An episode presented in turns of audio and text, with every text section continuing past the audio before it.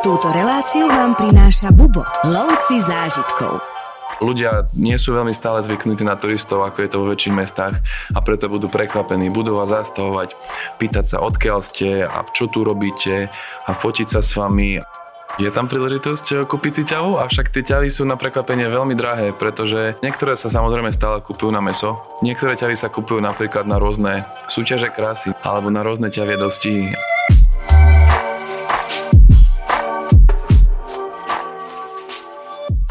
Jedna z najuzavretejších krajín sveta sa mení zo dňa na deň. Krajina, kde kamkoľvek sa pozriete, vidíte prastarú históriu a exotiku, ktorá nikde inde na našej planéte nie je. Krajina bez masového turizmu, ktorá svoju históriu píše už od Abrahama a Izmaela. Saudská Arábia je bezpečná krajina, ktorá prvých odvážlivcov zaručene prekvapí. Kráľovstvo Saudská Arábia je najväčšia krajina na arabskom poloostrove. Zo západnej strany ju obmýva Červené more a Arabský záliv a Perský záliv na východnej strane. Ekonomika krajiny je založená na rope a to až 90% príjmov z exportu pochádza z ropsného priemyslu. Kráľovstvo je najväčším svetovým producentom a vývozcom ropy. Saudská Arábia má svoje korene pri tých najstarších civilizáciách arabského poloostrova. V priebehu storočí hralo toto územie dôležitú úlohu a to najmä ako obchodné centrum, rodisko islamu, druhého najrozšírenejšieho náboženstva na svete.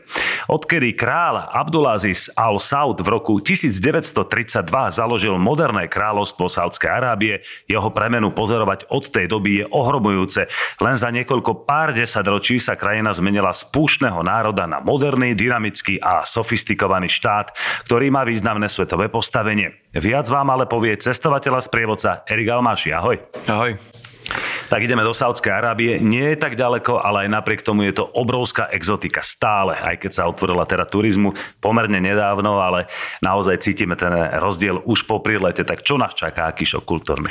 Ako vravíš, e, Saudská Arábia je stále obrovská exotika. Otvorila sa iba približne pred 4 rokmi pre turistov, kedy sa začali vydávať turistické víza a preto naozaj pociťovať tú exotiku už hneď po príchode. E, my teda prichádzame do hlavného mesta, do Riadu, ktoré je obrovskou metropolou celej krajiny, 8 miliónov obyvateľov, takže naozaj dalo by sa nazvať ako svetová metropola.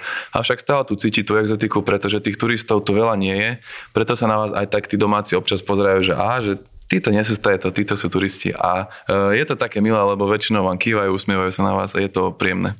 Áno, Riad si zvolil ako hlavné mesto král až v roku 1932. Vládna administratíva sa sem presunula z Džidy až v roku 1982. No a teraz, keď vidíme Riad už aj vo filmoch, lebo Saudská Arábia sa otvára, chce organizovať olimpiády, majstrovstva sveta, jednoducho všetko, sú tam peniaze, tak Riad je jedno obrovské moderné mesto. Presne tak. Určite má aj svoju históriu, ktorá nesieha tak ďaleko, ako si napríklad spomenul Džidu, avšak má svoju históriu, ale ako vravíš, stáva sa z neho moderná metropola, vysoké mrakodrapy, moderné budovy, e, moderné cesty, finančné centra a podobne. No, napríklad začiatkom 20. storočia malo toto mesto 30 tisíc obyvateľov, teraz vyše 8 miliónov, takže obrovský rozvoj, obrovský chaos a všetko sa buduje. Tak čo tam stojí za pozretie? Tak e, my začíname prehliadku trošku tou historickou časťou, e, kde najprv ideme do Národného múzea, kde si trošku pozrieme niečo o tej histórii samotnej Saudskej Arábie a potom sa dostávame k pevnosti Masmak, ktorá zohrala významnú úlohu pri tvorení samotného kráľovstva, ktoré si už spomínal. Nedaleko pevnosti Masmak sa nachádza taký tradičný trh Suk Alzel, kde si pozrieme, je to taký tradičný arabský trh, kde sa koná každý podvečer po bede aj taká veľká aukcia, kde lokálni nakupujú rôzne zaujímavé predmety a veci. Oh, Saudská Arábia um, je známa samozrejme tvojim, svojim takým tvrdými islamskými pravidlami a napríklad aj smerom, ktorý sa volá vahabizmus, tak si trošku vysvetlíme taký hlavný rozdiel, lebo musíme sa v tom trošku zorientovať. Suniti, šíti, vahabizmus, aké sú tam rozdiely? Takže uh, Saudská Arábia je najväčšia hm, sunická krajina, alebo krajina s najväčším počtom sunických uh, moslimov. A teda vahabizmus je skôr taký filozoficko-náboženský smer, ktorý vznikol práve v okolí mesta Riad a on vlastne hovorí o tom, že aby sa vlastne žilo viac podľa toho, čo hlásal prorok Mohamed, keď sa založilo samotné náboženstvo islam. Takže sa vlastne majú dodržiavať tak viac tie tradičnejšie hodnoty, ktoré sa dodržiavali v minulosti. Preto to na e, taký vonkajší pohľad môže pôsobiť trošku prísnejšie, ale v skutočnosti to až také prísne nie je. O, vraj najtvrdšie pravidla v moslimskom svete, je to tak stále, alebo sú ešte krajiny, kde je to tvrdšie, ako Irán napríklad? Mm. E, v minulosti to tak určite bolo a postupne, hlavne mm, od roku 2017, kedy sa dostal e, de facto k moci korunný princ Mohamed bin Salman, alebo prezývaný aj MBS, tak sa niektoré tieto pravidlá trošku pouvoľňovali a už je to trošku benevolentnejšie. Ženy aj napriek tomu stále nosia čierne burky, e, ale už e, sa im žije a dýcha o mnoho voľnejšie. Nemohli najmä tomu soférovať a podobne. Čiže aký, aký je stav teraz? E, ako vravíš, dokonca niekoľko rokov dozadu, napríklad 20 rokov dozadu, nemali ani občianské preukazy nemohli voliť, ale postupne, hlavne posledné roky sa to povoľňovalo. Už ich teda stretneme aj za volantom. Tie burky už vyslovene nosiť nemusia a napríklad vo veľkých mestách ako Riad alebo hlavne Jida ich uvidíme už aj bez. Ale drvivá väčšina ich samozrejme stále nosí, ale nie preto, že by museli, ale práve preto, že chcú. Takže je to skôr tak o ich rozhodnutí. Tak, keď už sme videli napríklad Spojené Arabské Emiráty alebo Egypt, kde je to oveľa, oveľa voľnejšie, tak jednoducho Saudská Arábia zjavne ide týmto smerom smerom. Áno, určite sa chce podobať, určite chce hlavne vo veľa veciach dobehnúť samotné Spojené Arabské Emiráty, konkrétne Dubaj, ale stále, stále si takú svoju tradičnú tvár snaží držať, e, čo je mi veľmi sympatické všetkým ľuďom, ktorí ju navštívia. Ešte ostaňme v riade, spomenuli sme, mm, dajme tomuto trhovisko, jeho starú časť, e, čo nás ešte uchváti v tomto meste? Určite nás uchváti e, moderná časť, ktorej dominuje Kingdom Tower, alebo teda väža kráľovstva, ktorá pripomína taký trošku otvárák na pivo, Podobná budova sa nachádza v Šanghaji, avšak táto Kingdom Tower už má vyše 20 rokov a my sa v rámci prehliadky dostaneme na jej samotný vrchol, kde sa nachádza vyhliadka vo výške 302 metrov, z ktorej uvidíme celé hlavné mesto a budeme ho mať ako na dlani. Saudská Arábia je ako inak púštna krajina a keď už sme na púšti, budeme dúfať, že zbadáme nejakú oázu. Ušeger zbadali pred 1500 rokmi kočujúci beduíni a začali využívať dary prírody ako ďatlové palmy a olivy. Je to dôležitá zastávka karavan na ceste do Meky. Ako vyzerá táto oáza? Ako si spomínal, Ušeger je teda dôležitou zastávkou a vždy bol dôležitou zastávkou pútnikov, ktorí chodili na púť do Meky a Mediny. Práve v tomto meste môžeme pozorovať takú typickú historickú architektúru, ako niekedy vyzerali napríklad budovy a mestečka a oázy, ktoré sa nachádzali v tomto regióne, vlastne v samotnom centre Saudskej Arábie. Den zakončíme v Burajdách, ktoré sa píši prezivkou Mesto Datli. Konec koncov tu sa koná aj najväčší festival Datli na svete. No tak Datle a Saudská Arábia to jednoducho ide dokopy. Musia byť fantastické. A veľa druhov. Sú výborné a naozaj je tu veľa druhov, pretože každý región má takú svoju menšiu odrodu, ktorá rastie iba v tomto regióne. Celkovo sa v Saudskej Arabii ďatlovníkov nachádza až 35 miliónov, pričom v práve v okolí mesta Burajda, ktoré je hlavným mestom provincie Al-Qasim, je to až 8 miliónov. Preto sa tu nachádza napríklad aj najväčší trh s ďatlami na svete. Ale aj najväčší ťavý trh na svete. E, je tam príležitosť si kúpiť ťavu, odniesť si ťavu napríklad z takéhoto výletu. Je tam príležitosť možnosť eh, kúpiť si ťavu, avšak tie ťavy sú na prekvapenie veľmi drahé, pretože eh, ťava je skôr takým symbolom. Niektoré sa samozrejme stále kupujú na meso, keďže ťavie meso je veľká špecialita v Saudskej Arábii, avšak eh, niektoré ťavy sa kupujú napríklad na rôzne súťaže krásy, niečo ako misťava, alebo na rôzne ťavie preteky, ťavie dosti a tie najkrajšie, najrychlejšie vedia vyšplhať cenou až do milióna, dvoch miliónov eur možno. Smerujeme do Hajlu, mesto, ktoré bolo zastávkou na trase ťavých karaván počas púte do Meky. Svetové renomé si získalo dobrosrdečnosťou a charitou. V Hajl sa každý cíti dobre. Ako je to možné? Presne tak. Hajl je určite také najviac dobrosrdečné mesto a na, práve vraví sa, celej Saudskej Arabii sa vraví, že tí najviac pohostinní ľudia pochádzajú práve z tohto mesta. A vraví sa, že každý dom v Hajle má vždy svoje dvere do, do domu vlastne otvorené, preto aby privítal a ponúkol buď nápojom, jedlom okolidujúcich a putovníkov. A naozaj to tak je, budeme to vidieť na vlastnej koži. No, Hajl sme spomenuli, ale opäť žiadni turisti, hlavnou atrakciou budeme my. Presne tak. V Hajle, naozaj Hajl asi z celého tohto zájazdu je takou najväčšou špecialitou, pretože sa tu nachádzajú nejaké turistické atrakcie, ale najväčšou atrakciou, ako vravíš, sme my, ľudia nie sú veľmi stále zvyknutí na turistov, ako je to vo väčších mestách a preto budú prekvapení. Budú vás zastavovať, pýtať sa, odkiaľ ste a čo tu robíte a fotiť sa s vami a budú veľmi príjemní, milí, usmievať sa. A naozaj e, ženy, muži, nezáleží, všetci vás budú vítať, usmievať sa na vás a je to veľmi príjemný zážitok. Zážitok, je, zážitok a veľký zážitok je vždycky navštíviť mešitu. Zobrali by nás tam domáci? Do niektorých áno, avšak muselo by to byť samozrejme mimo modlitby. A v niektorých oblastiach to je trošku prísnejšie, do niektorých sa pozrieť nedá. A hlavne do tých najväčších, najznámejších sa pozrieť pre nemoslimov nedá. No. Takže väčšinou stačí tieto stavby obdivovať zvonku, pretože práve zvonku majú také svoje najväčšie čaro. Kúsok za týmto mestečkom Hajlom v púšti Al Nafut sa skrýva svetové dedictvo UNESCO skalné malby, ktoré sa datujú až do obia 9000 rokov pred našim letopočtom. To je neuveriteľná doba. Presne tak, e, tie najstaršie dokonca 10 tisíc rokov pred našim letopočtom a nachádzajú, nachádzajú sa vlastne v e, takom, takej oblasti, kde sa nachádza niekoľko skál a my si teda tieto skaly prejdeme tým takým náučným chodníkom, kde uvidíme teda niekoľko druhov týchto petroglyfov a teda teda týchto rytín v skalách. E, uvidíme tam rôzne rytiny, napríklad e, rôznych zvierat, ľudí a naozaj je zaujímavé pozorovať, ako sa počas e, jednotlivých rokov, teda dokonca až tisíc ročí tieto kresby a rytiny vyvíjali byť v Saudskej Arábii a nepozrieť sa do púšte by bol veľký hriech, ale púšť môže mať naozaj rôzne podoby od klasických veľkých dún až po nejaké skálne útvary. Takže čo vidíme v Saudskej Arábii? Spomínaná púšť na fut, ktorú si spomínal, eh, je takou typickou púšťou, ako si väčšinou púšť predstavujeme. Je to naozaj piesočnatá púšť, duny. Ona je taká, povedzme, menšia, je to 50 tisíc km štvorcových, takže není úplne malá, lebo je to rozloha Slovenska. A na jeho krajine sa nachádza oveľa väčšia púšť a najväčšia piesočná púšť na svete Rub al-Khali, ktorú však my nenavštevujeme, ale je to na, na, naozaj obrovská púšť, piesočné duny. Avšak potom drvivú väčšinu Saudskej Arábie tvorí práve taká kamenistá púšť a to väčšinou ľudia neočakávajú očakávajú a je to také trošku prekvapenie pre nich. Ale je to naozaj zaujímavé pozerať sa aj práve na takéto oblasti Saudskej Arábie. No tak prenocovať v púšti, dať si nejakú e, ťaviu karavánu, dať si tam nejaký čajík, pozerať sa na najtmavšiu oblohu na svete.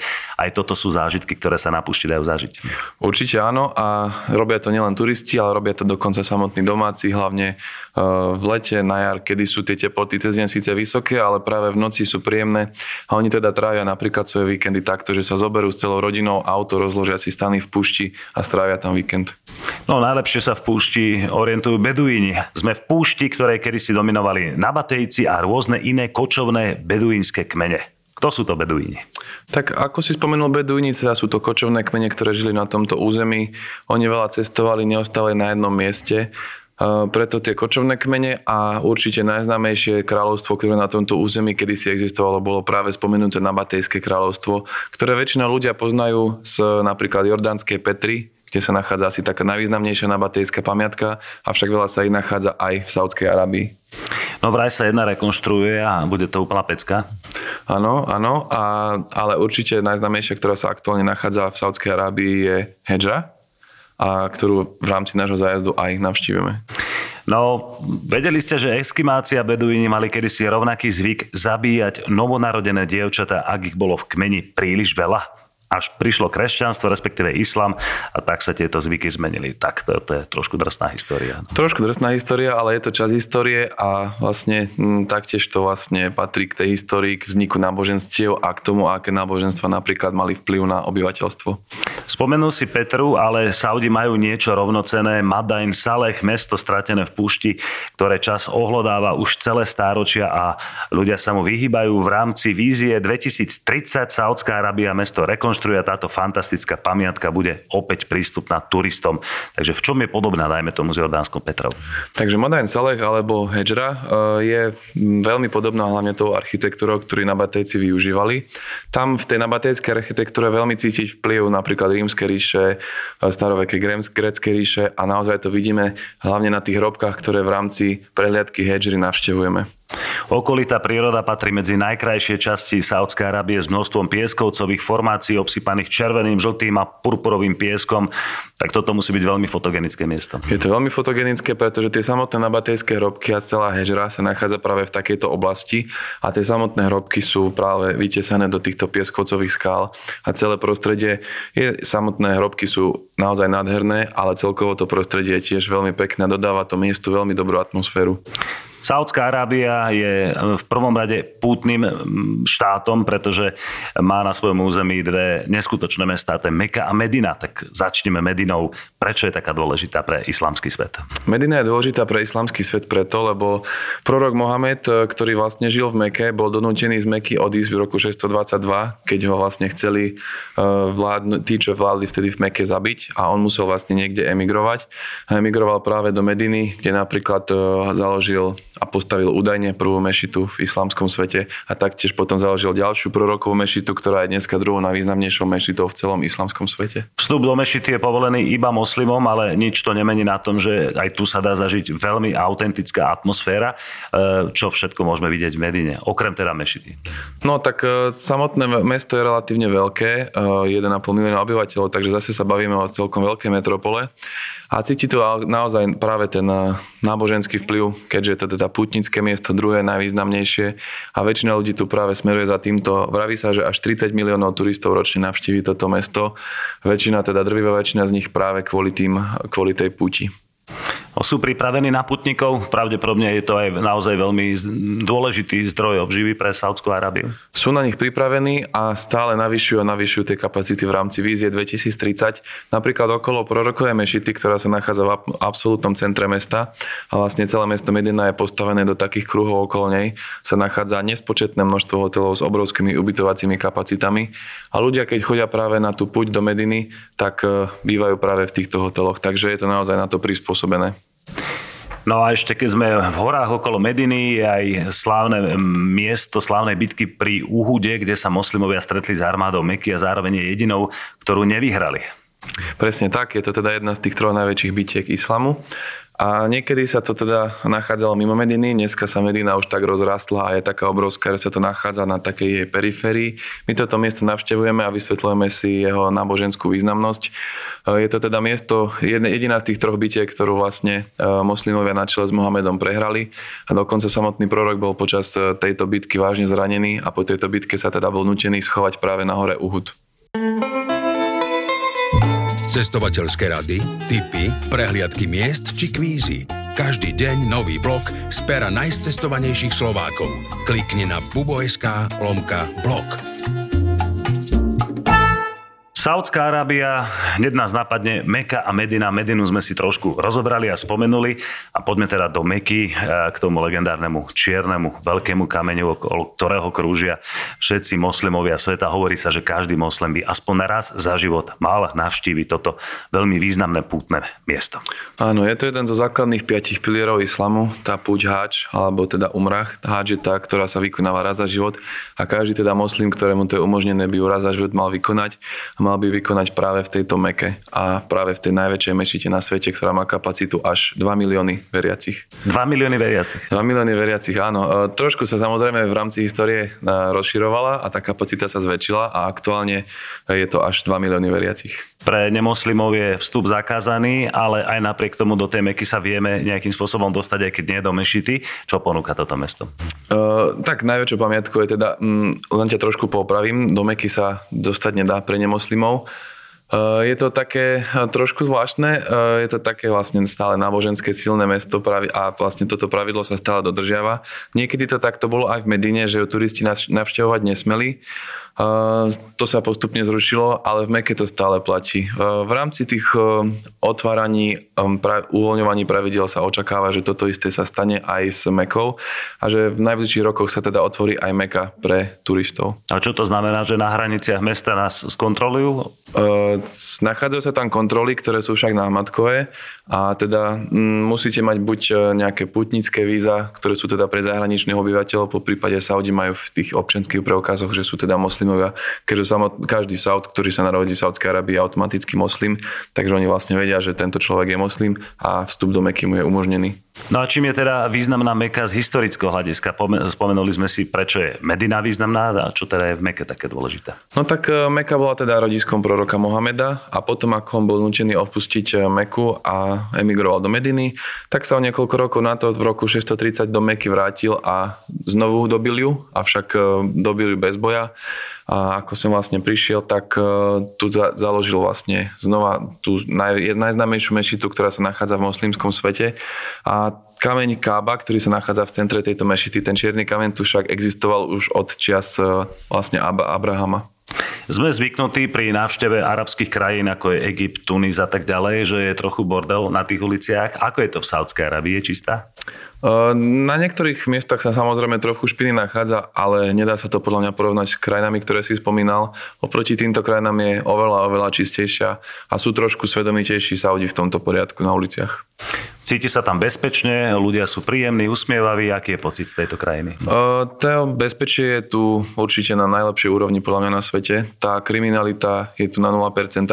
Keďže má veľmi prísne zákony a každý trestný čin veľmi prísne trestajú a vlastne slúži to ako taký varovný prst pre všetky, aby tie trestné činy nevykonávali. Takže bezpečie 100%, dokonca v minulosti sa tu vykonovali rôzne napríklad také skúšky, že nejaký turista si niekde na schvál nechal mobil, vrátil sa tam o 8 hodín a ten mobil tam znova našiel bez toho, aby ho niekto chytil. Takže bezpečnosť naozaj 100%.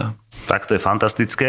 Poďme trošku do saudsko-arabského gastra. No, arabská kuchyňa všeobecne veľmi zaujímavá. Je podobná ako v iných arabských krajinách, lebo je tam niečo e, veľmi špeciálne v Saudskej Arabii? E, je veľmi podobná podľa mňa iným arabským krajinám. E, veľký vplyv má napríklad jordánska, libanonská kuchyňa, avšak určite aj tá perská kuchyňa, teda nejaká iránska ale celkovo, keďže cez Saudskú Arábiu v minulosti viedla kadidlová hodvábna cesta, teda obchodné cesty, ktoré spájali Európu s e, Áziou, tak e, sa tu veľmi mieša vplyv viacerých kuchyň.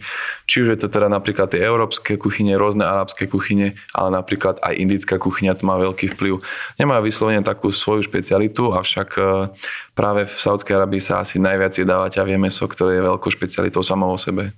Sarab, Arabi a Saudi majú radi aj jahňacie meso, veľa zeleniny, ďatle, veľa sladkého, to, to asi patrí k arabským krajinám. Áno, ako spomínaš, aj tá jahnecina je veľmi populárna a dalo by sa povedať, že možno sa tu spolu s kuracinou jedáva najviac. Samozrejme prílohy klasická rýža, a celkovo to stolovanie a jedenie v Saudskej Arabii je tiež také špecifické. Oni teda väčšinou sedia na zemi a práve tieto jedla jedia rukami. Avšak e, kto to chce, môže to vyskúšať, ale kto nie, normálne sa dá s príborom jesť úplne v poriadku, tak ako to my poznáme.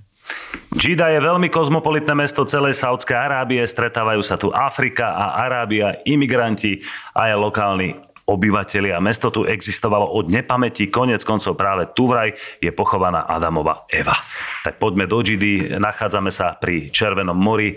Mm, toto mesto okrem obrovskej histórie ponúka aj, aj naozaj krásne staré mesto. Samotná Džida a jej názov vlastne znamená stará matka.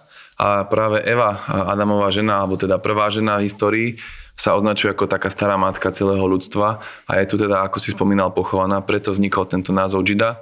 A ona sa označuje ako vstupná brana do Meky a väčšina pútnikov, či už v minulosti, ktorí teda išli na púť do Meky, tak prišli do veľkého prístavu, ktorý sa v meste nachádza a neskôr sa to išli do Meky. Dnes je tu obrovské letisko, e, ľudia sem pristanú a idú vlastne do, Me- do Meky, ktorá sa nachádza iba pol hodinu autom od Džidy. Áno, dá sa tam veľmi ľahko odletieť už aj z Viedne, nízko nákladovkou, ceny sú veľmi dostupné. Prečo nie aj v zime, keďže sme pri Červenom mori a je tam fantastická uh, teplúčká atmosféra a s perfektnými korálovými útesmi, kde sa dá potápať. Áno, Červené more poznáme pravdepodobne všetci viac z Egypta a práve potápanie sa pri koráloch Avšak e, tu v Saudskej Arabii je to podľa mňa ešte o niečo lepšie, pretože tie korály sú také viac nedotknuté a tento typ turizmu tu ešte nie je tak rozšírený. E, Saudi samozrejme budujú a zvládajú aj tento typ turizmu a stavajú sa tu rôzne e, veľké rezorty a pláže na pobreží Červeného mora. Ako to je s devčatami a na pláži? Musia byť zahalené, odhalené? Musia byť zahalené aj na pláži, preto netreba byť prekvapený, keď tie devčatá uvidíme zahalené aj na pláži. A je to zase nie preto, že by museli, samozrejme musia, ale je to preto aj, že tie dievčatá chcú. Je to proste, vychádza to z tej kultúry, z tých tradícií a dodržiavajú ich aj na pláži. A očakáva sa to aj od turistiek? Uh, áno, mali by to aj turistky dodržiavať. Uh, je to taká slušnosť. Ja si myslím, že mm, človek by mal dodržiavať nejaké tie pravidlá a tradície v rámci každej krajiny, ktorú navštevuje a samozrejme Saudská Arábia nie je výnimka. Poďme ešte do Džidy. Exotický prístav, ktorý vždy lákal dobrodruhov a obchodníkov, slúžil ako morská vstupná brána do svetých miest Meka a Medina, ako si povedal. E, okrem toho, že je moderné a e, si mi spomenul, že sa začína podobať na Dubaj, tak ponúka určite pekné staré mesto. Áno, to staré mesto je určite jedno z najkrajších, aké som ja teda kedy videl. Nachádzajú sa to také typické domčeky, ktoré sú postavené vlastne zo samotných koralových kameňov a majú také uh, drevené balkóny, tak s takými malými priezormi. Naozaj celé toto staré mesto je veľmi také tradičné, typické, dýcha z neho história. Uh, veľa budov tu je už takých samozrejme vplyvom času trošku aj poškodených, avšak uh, Saudi na tom veľmi pracujú na renovácii, aby to vyzeralo tak, ako niekedy. Saudská Arábia, veľká exotika. Budeme sa na tejto ceste cítiť ako Lorenz Arábie? Ja verím, že áno. Ehm, presúvame sa vlastne z hlavného mesta Riyad, e, dá sa povedať takým saudsko-arabským vidiekom. Navštívime veľa prírodných pamiatok a nakoniec celý zájazd zakončíme v metropolitnej Džide, ktorá má 5 miliónov obyvateľov. Je to obrovské mesto na pobreží Červeného mora. E, zažijeme aj nejaké samotne, samozrejme významné náboženské miesta Takže ja si myslím, že človek si tu užije z takého každého rožku trošku a bude odchádzať e, s veľkými zážitkami z tejto krajiny. Už e, v úvode som spomenul, že je to bohatá krajina najmä vďaka rope. E, dostáva sa to bohatstvo aj k obyčajným bežným ľuďom? Um, ja si myslím, že áno. Samozrejme, tak ako v každej krajine je tu určité percento ľudí, ktoré žije možno na hranici chudoby alebo tesne nad ňou, avšak tu je to percento veľmi malé a majú tu veľmi dobrý sociálny systém, napríklad majú tu veľmi dobré zdravotné služby a naozaj o, o tých obyvateľov je veľmi dobre postarané. A je lacný benzín. Veľmi lacný benzín, áno, približne nejakých 25 centov za liter. 25 centov za mm. liter, tak napríklad prísť tam, požičať si auto a trošku preskúmať krajinu.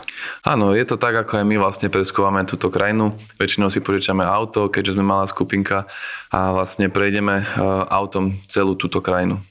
Tak verím, že sme vám dali ďalší dobrý tip na peknú cestu, aby ste sa cítili ako Lorenz Arabie. Erik, ďakujem veľmi pekne. Ďakujem aj ja. Boli to super informácie. No a cestujte napríklad aj do arabských krajín.